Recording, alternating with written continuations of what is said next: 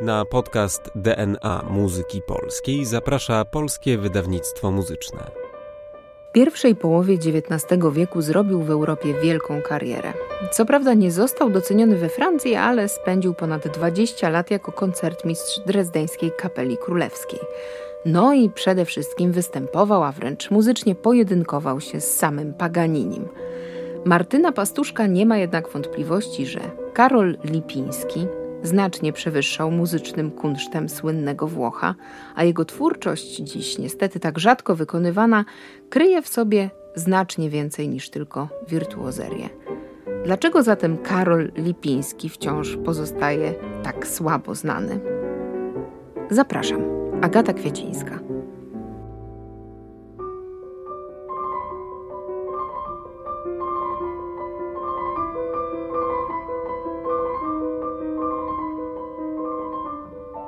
Martyna Pastuszka, szefowa och orkiestry historycznej, e, no ale w tej chwili chyba przede wszystkim skrzypaczka, bo e, skupimy się na e, pewnej bardzo ciekawej postaci. Postaci, która myślę, że z powodzeniem mogłaby posłużyć jako taki główny bohater jakiegoś wieloodcinkowego i wielosezonowego serialu. Postaci e, bez kompleksów, no bo jeśli ktoś mówi, że nie wie, czy z kompleksami, tak? Myślisz, że z kompleksami? Dzień dobry. O, dzień dobry, o Lipińskim mówimy. Tak. Myślę, że zupełnie bez kompleksów i z ogromnym poczuciem własnej wartości i świadomości e, jakości, którą ze sobą... Właśnie, bo tak się troszkę skrzywiłaś, pomyślałam, czy on miał jakieś kompleksy, bo skoro mówił, że że nie wie, kto jest pierwszym skrzypkiem, ale drugim jest na pewno skrzypkiem Europy, e, Lipiński, no to raczej świadczy o tym, że jego samopoczucie było nie najgorsze. No i to jest właśnie taka jasna postać w historii muzyki polskiej, bo bardzo dużo mamy, myślę, że są konkretne powody dla tego, ale dużo mamy w tym przekazie o naszej polskiej muzyce takiego wstydu, takiego poczucia, że no tak, no gdzieś to jest świetnie, a u nas nie, nie za bardzo. A tu taki Lipiński. Lipiński. Fantastyczny. Ja w ogóle bardzo dziękuję za to zaproszenie, bo w mojej młodości, wczesnej młodości, a jestem z tych czasów, w których można powiedzieć jeszcze tak postsowiecko byłam skrzypcowo-wiolinistycznie kształcona, to przebrnęłam w liceum przez zarówno mm, koncert Paganiniego i parę jeszcze innych, Wieniawskiego oczywiście, ale także na fali nieprawdopodobnego entuzjazmu, że w ogóle byłam w stanie wygrać tego Paganiniego w liceum, mój nauczyciel dał mi koncert militarny do poćwiczenia, pierwszą część. Do dzisiaj pamiętam... fascynację, że tak nieprawdopodobne ilości dźwięków da się jednak na tych czterech strunach e, wydobyć. E, nie zawsze były to trafione dźwięki, ponieważ jest to literatura dla e, wybitnych skrzypków.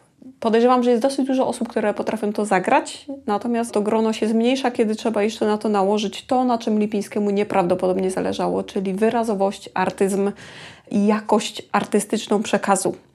No w muzyce czysto wirtuozowskiej, a taka to jest muzyka, jest to bardzo trudne. Ale to nie jest czysto wirtuozowska muzyka. Nie? Nie. Nie mówimy tutaj o tej włoskiej tradycji, y, której był y, Alessandro Rolla. Bardzo niewiele osób teraz o nim pamięta. On gdzieś tam na zachodzie widziałam, że ktoś y, odgrzewa Alessandro Rolle, świetnego skrzypka, wybitnego altowiolisty od którego właściwie Paganini się nauczył wielu, wielu y, trików, takich, może takiej, takiej bystrości w graniu, takiej mm, popisowości. Więc mówimy o tej szkole takiej Alessandro Rolla, Niccolo Paganini. I zarówno jeden, jak i drugi, mm, a zwłaszcza Paganini, to nie są utwory specjalnie zaawansowane harmonicznie. Natomiast Lipiński mnie zachwyca, bo to nie jest muzyka czysto wirtuozowska. Tam nie chodzi o efekt ten efekt jest, ponieważ miał takie możliwości. Y, jest ogromna paleta smyczkowa, nie różnego rodzaju y, barw. Można wyciągnąć y, niewiarygodna ilość dwudźwięków i akordów. Biegłość znakomita wymagana jest.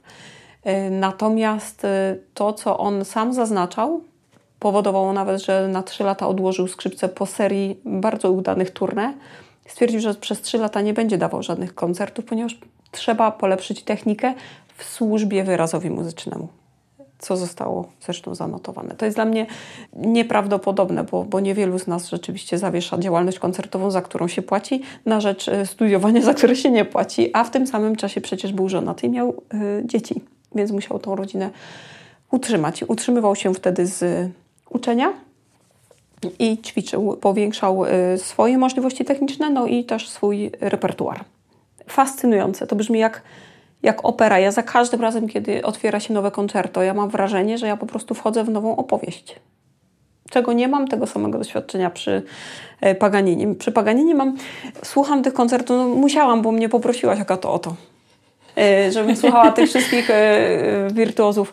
No, no jest tak, że przy Paganinie mam wrażenie, że przyjdzie znowu następny, no, następny sztukmistrz i po prostu będę tam jakąś taką osobą, która ma to oglądać i, i być zachwycona i no jak w cyrku trochę. A, a, a przy Lipińskim ja jestem zaproszona do, do wniknięcia w scenę. Tam się kłębią jakieś ciemne duchy za, za cieniem drzewa na tej scenie. Ja, ja momentalnie widzę po prostu scenografię. Ja widzę, że za chwileczkę ktoś wyjdzie i zacznie mi opowiadać. Czyli w gruncie historię. rzeczy bardzo epicka opowieść. Nieprawdopodobnie. Tak? To znaczy, jeżeli posłuchacie, jak on, on, jak on operuje orkiestrą, to to jest najwyższej klasy operowanie operą być może buffa, być może to jest rzeczywiście opera komik, ale to jest po prostu fantastycznej jakości operowaniem i możliwościami, i barwami instrumentów dętych, y, co nie zawsze u skrzypków jest oczywiste, że, że z taką łatwością i trafnością y, zarządzają barwami całej tej sekcji dętych drewnianych i blaszanych. Skąd on nam się wziął taki? On się rodzi pod koniec wieku XVIII, 1790 rok, Radzyń Podlaski, przychodzi na świat. Y, no i co dalej? Jak, jak tak słuchasz tego, ale patrzysz też na jego biografię, to, to skąd to się wszystko wzięło? Y, no myślę, że z, z, mm, teatru operowego, w, teatru muzycznego w Lwowie, do którego się przeprowadził razem z całą rodziną, właśnie zaciągnięty, można powiedzieć, w wieku 9 lat do, do Lwowa. W gruncie rzeczy całe szczęście. Całe szczęście. Skrzypiec się uczył u, na, u ojca, no i był cały czas świadkiem y, po prostu życia muzycznego, ponieważ ojciec y, pełnił ważne funkcje na dworze y, Potockich, a, później, a później w Lwowie. To jest moje jakieś tam oczywiście odkrycie.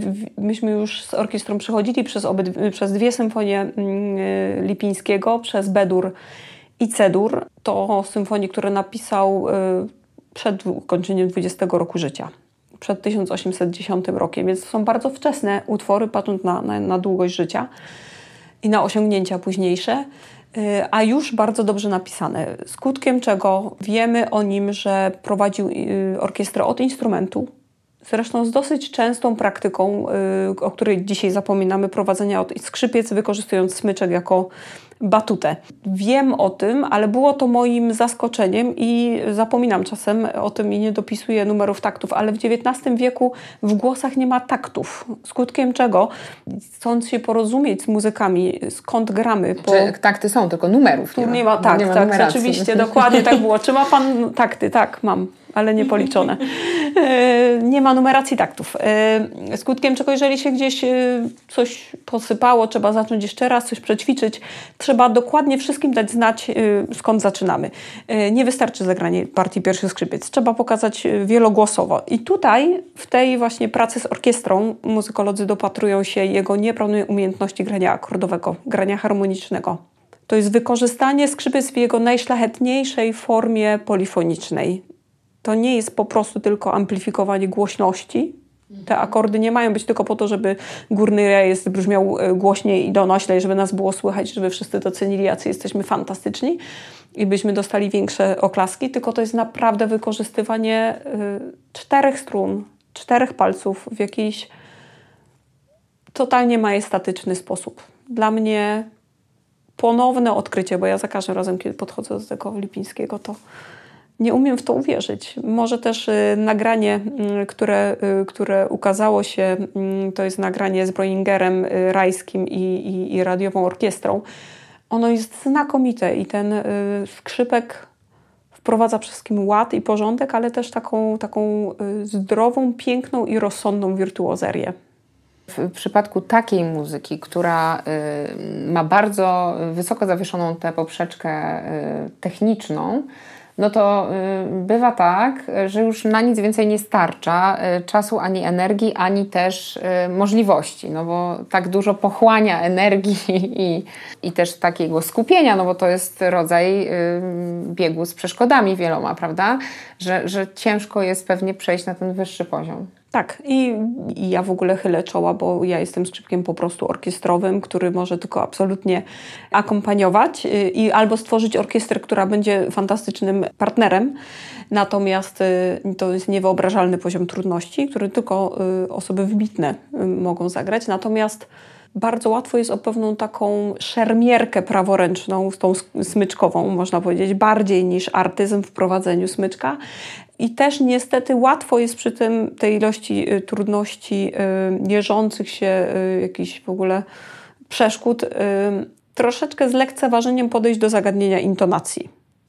I to zjawisko Właśnie, muszę powiedzieć, że to są zdarza. często y, moje doświadczenia z Lipińskim, tak. słyszanym na żywo y, tak. przede wszystkim, no bo wiadomo, że w nagraniu płytowym są różne możliwości, tak. wersje i tak dalej, no że to po prostu grzęźnie w jakimś takim utwór, to utwór grzęźnie y, w jakimś takim y, biegu z przeszkodami, z jakimiś kolcami, no i kiedy parę razy się nadziewamy na te kolce, no to już nasza percepcja y, no, siada. To no znaczy więc ja chcemy... zachęcam do tego nagrania. Mhm. Ja zachęcam do tego nagrania, o którym mówiłam, Broinger, Rajski i Polska Radiówka. Zachęcam, ponieważ jestem zachwycona, bo mamy dwie rzeczy. Jedna rzecz oczywiście zachęca do pewnej takiej... Mm, do pewnego takiego machania szabelką troszeczkę, taką, taką, że co ja nie dam rady, ja nie dam rady zagrać, no i, i się gra. Trochę nieczysto, trochę niedbale, ale jedziemy, nie? Z tym koksem. Byle tak dojechać. Tak. Byle dojechać. Trochę Byle do teraz bardzo, bardzo kolokwialnie powiedziałam.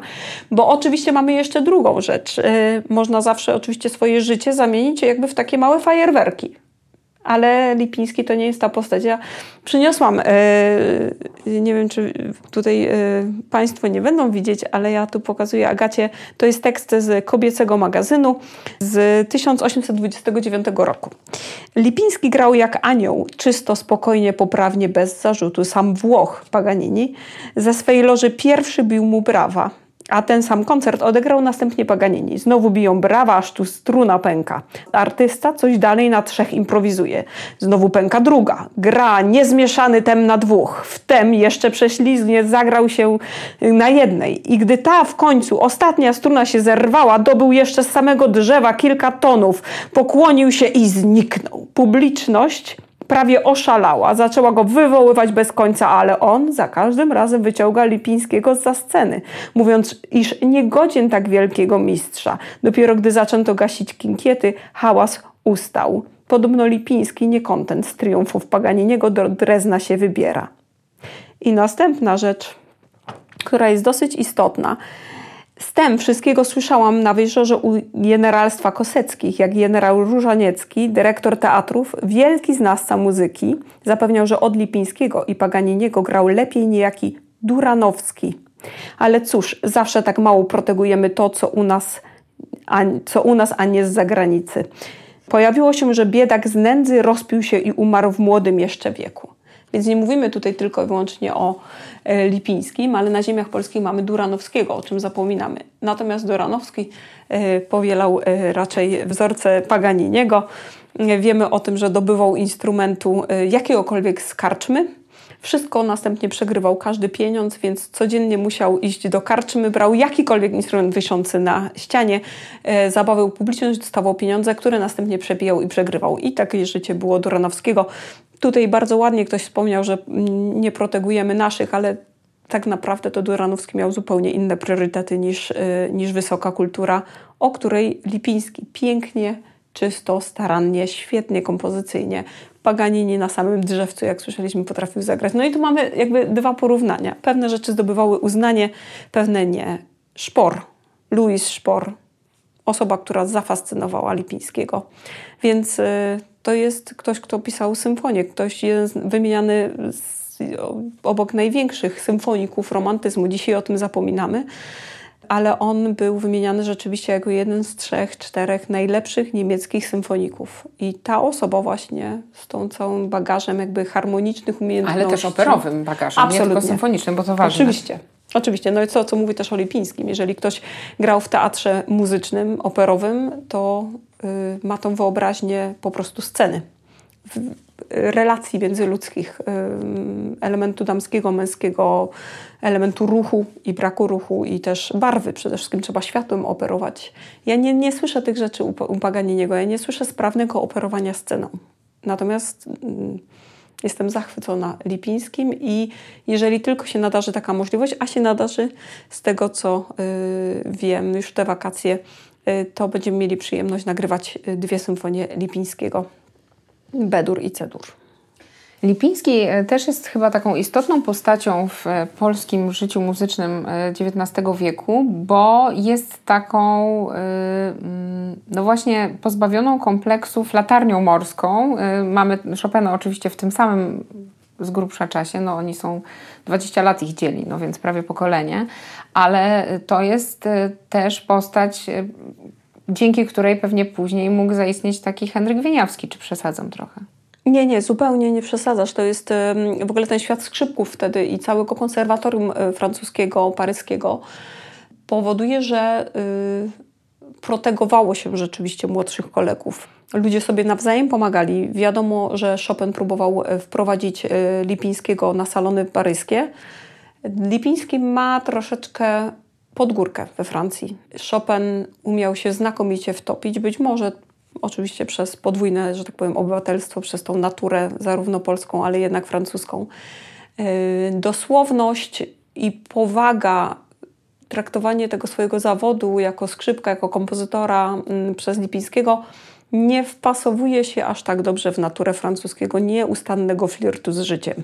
Po tym niezbyt udanym debiucie w Paryżu, któremu, w którym mu starał się pomóc Chopin, tam oczywiście też polityczne sprawy wchodzą. Chopin jest jednak po tej europejskiej stronie będąc z Lwowa i, i właściwie mając całą rodzinę y, po wschodniej stronie Polski, no to oczywiście, że Lipiński był y, ostrożny, żeby absolutnie nie przeciwstawić się, nie, na, nie narazić się władzy y, cara i, i w ogóle całym wschodnim rosyjskim wpływom. I, I zrozumiałe jest to, że w pewnych kręgach nie chciał być widziany ale Mikołaj Chopin po koncercie w Paryżu mówi: To smutne, że Lipiński nie umie się podobać, że nie ma powodzenia.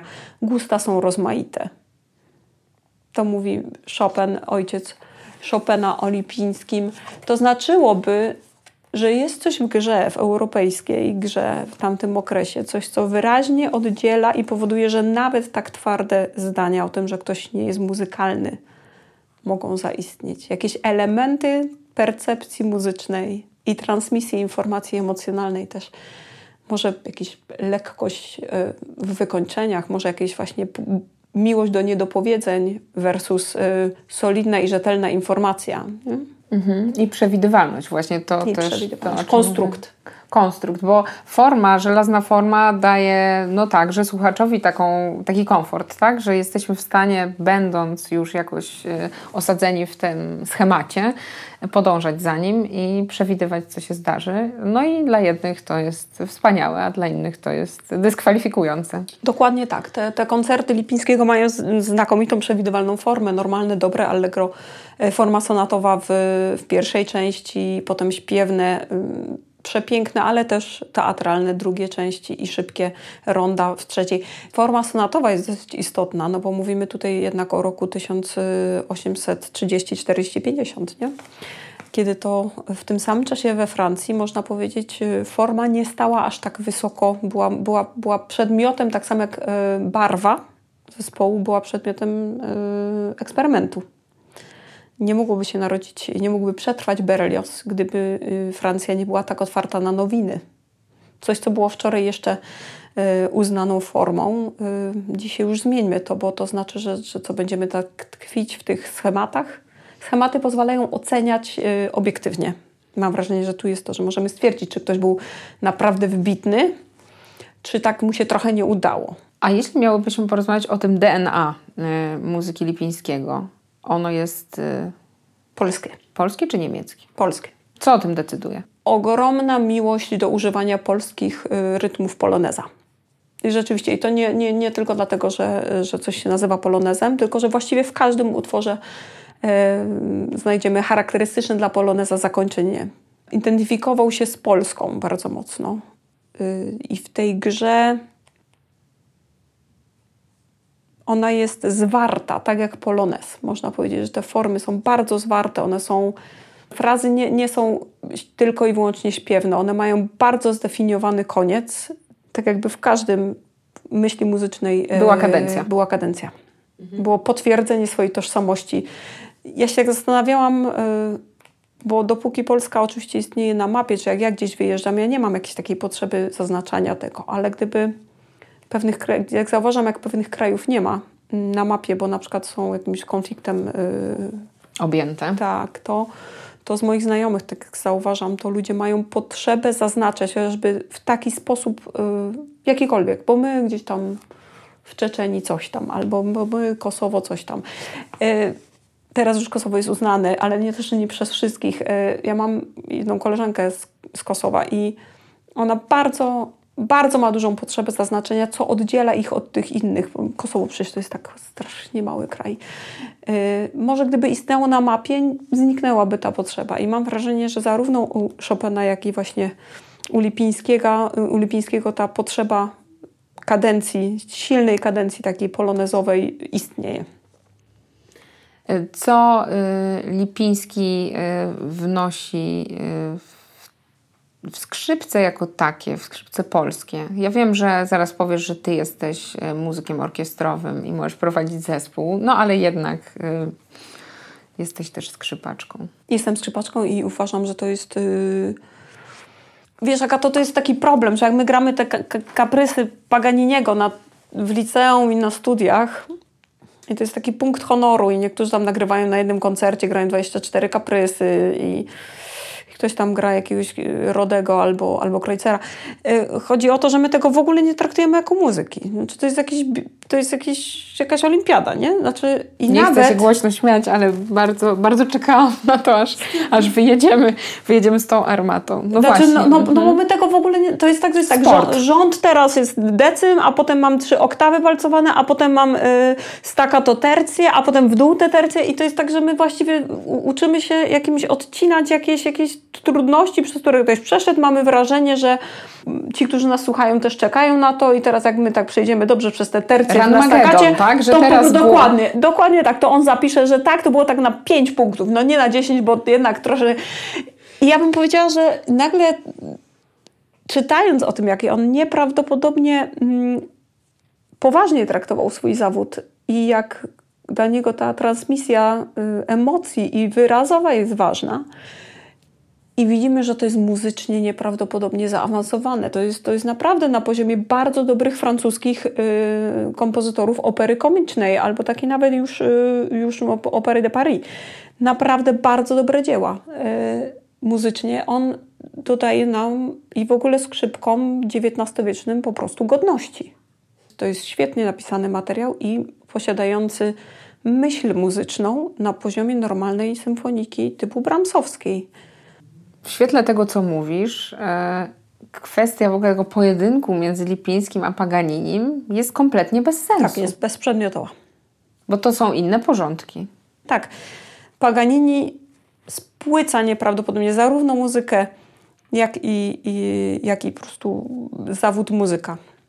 Czyli mm, kluczowe teraz chyba dla naszego takiego odarcia lipińskiego, y, którego ja też mocno sytuowałam, muszę przyznać, w tym właśnie nurcie czysto wirtuozowskim, byłoby zajęcie się nim bardzo poważnie y, wybitnych muzyków, którzy po prostu oddadzą sprawiedliwość temu, co tam w tych partyturach jest. Tak, tak, rzeczywiście po prostu przerzucenie go do innego gatunku muzycznego, do gatunku, w którym znajdujemy tych bardzo poważnych e, Brahmsa, który jest się w stanie kłócić z, z Wagnerem o to, jak powinna wyglądać fraza i czy można jeszcze, jeszcze bardziej rozsadzić formę, bo myślę, że właśnie w tej dyskusji e, Lipiński byłby, e, byłby bardzo aktywny. A czy on miał e, z kim dyskutować u nas w Polsce? Wiemy, że dyskutował z Schumannem, wiemy, że dyskutował z Wagnerem i to była rzeczywiście dosyć e, potężna polemika, która musiała zostać rozwiązana odgórnie poprzez intendenta królewskiego w Dreźnie, bo e, Lipiński był e, na dworze w Dreźnie tej sławnej orkiestry drezdeńskiej koncertmistrzem i, i kapelmistrzem, czyli właściwie szefem orkiestry. I gdy był zmuszony y, okolicznościami pracować z Wagnerem, popadł z nim w dosyć rozległy konflikt muzyczny, no bo przecież żaden inny. I wiemy o tym, że, że wtedy był y, po prostu muzykiem, który dyskutował o sprawach merytorycznych, nie skrzypkiem, nie wirtuozem, Był kimś, kto miał jasną opinię na temat tego, jak powinna wyglądać kompozycja i dzieło artystyczne. Więc stawiamy go tak koło tego Paganiniego, bo się tam pojedynkował, bo był w stanie. Ale ja sobie myślę, że to jest jakiś bardzo mały, być może dla niego nie aż tak istotny e, element. Wiemy też, że miał e, słabsze momenty, znaczy takie, które były dla niego trudne, gorzkie, kiedy Francja, kiedy nie, nie, został doceniony, ale przede wszystkim, gdy mm, w Dreźnie, w Gewandhausie, przepraszam, w Lipsku, w, Lipsku, w Gewandhausie został odrzucony i na stanowisko koncertmistrza został przyjęty Ferdynand Dawid, dużo mniej utalentowany i dużo mniej uznany niż Lipiński. On się wtedy zirytował, zdenerwował, poczuł się bardzo dotknięty i wyjechał y, bardzo szybko.